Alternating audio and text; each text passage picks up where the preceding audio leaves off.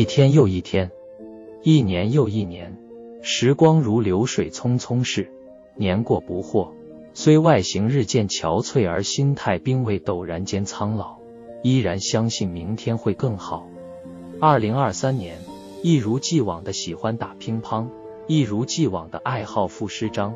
虽然写不出啥名堂，但是即便写的全是心灵鸡汤，倒也能够感到欣喜若狂。许是孤芳自赏。每天中午。坚持与同仁打一个小时的乒乓，即便打输了，倒也无甚感伤。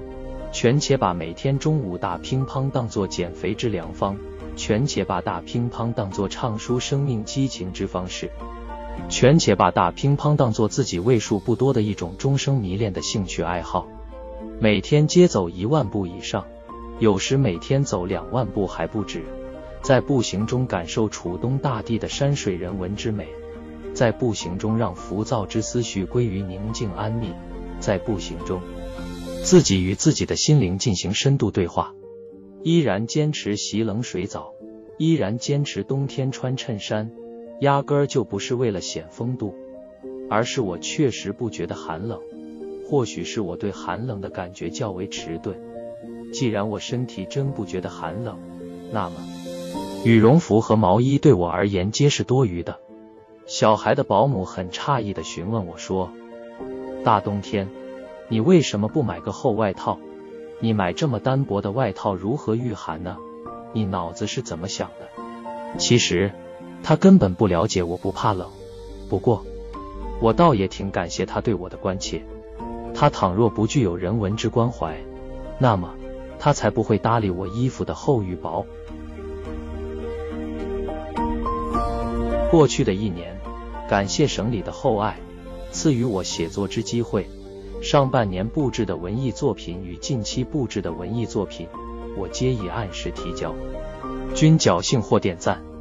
省里点对点的向我布置文艺作品，是对我的信任，是对我的期待，或许也是对我的厚望。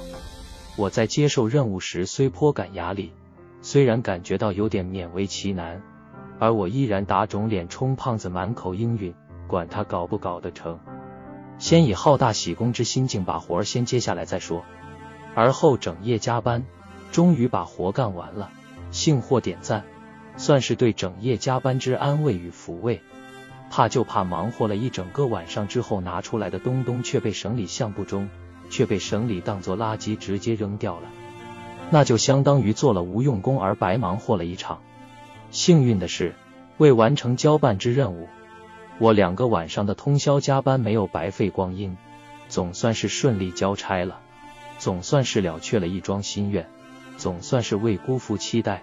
我当时倘若以这好难，那也好难的消极之心态傻不拉几的一口回绝了，那岂不是有负期望而失去信任？这件事给我的启示是，一件事管他搞得成或搞不成，先把活承接下来再说。不要一开始就以推拒之心理、畏惧之情绪把任务直接抵挡在门外，先把活儿接下来，然后想办法破解难题，或许才有希望，或许才是正点。我是来自鄂北山区的穷乡僻壤的下里巴人，从未奢望过大富大贵，从未奢望过大紫大红。心中想的最多的，永远是能有晚饭吃就已经很不错了。莫要天天异想天开，莫要整天能力不行而想法尤多。我幼时在鄂北农村种过田，锄过地，养过猪，喂过羊，砍过柴，拔过草，啥苦都吃过，啥难都遭过，啥样的人情世故与人情冷暖皆经历过，虽历经困顿。而人生的韧性、韧劲与生命之活力永在，内心所保有的人生火热之激情仍在。一想到当年我在水田里躬身插秧而腰疼的实在是受不了，而不得已干脆把双腿跪在秧田里插秧时，我就觉得我今天的生活比我幼时在农村之生活要幸福十倍还不止。想当年，我实在是躬身插秧而导致腰疼难忍。只得双腿跪在田地插秧时，这一幕正好被湾子里的一位大叔看见了。大叔居然以站着说话不腰疼的口气对我冷嘲热讽说：“一整个湾子的人插秧都不像你这么一副德行，双腿跪在田里插秧，完全是世所罕见，完全是站没站相，坐没坐相，完全不是那么一副架势，完全是冇得章法。虽然说插秧有插秧的章法，但是其实他根本就不懂我的心。”我双腿跪在田里插秧，完全不是无理取闹，完全不是瞎胡乱折腾，完全不是摆拍作秀，而是躬身插秧，插久了之后腰疼难忍，在无可奈何的情况下，方才迫不得已的改变策略而双腿跪着插秧的，看似颇为奇葩，实乃心醉之举；看似颇为荒唐，实乃心头充满几多苍凉。工作苦不苦？岂有跪在水田里插秧苦？工作累不累？岂有跪在水田里插秧累？这样一对比，我便没有理由不格外珍惜、倍加呵护、万分感恩今天的幸福生活。从苦水中泡大的人，也许啥都没有，但却唯独不缺对生活的感恩之心。在北大攻读硕士研究生的表末。很好奇的询问我说：“表哥，我怎么总感觉到你好像每天都满含激情？”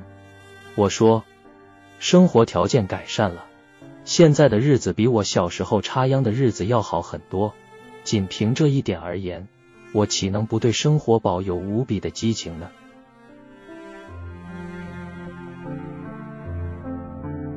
刘关波，莫负岁月，莫负心，回首那些难忘的日子。分享完了。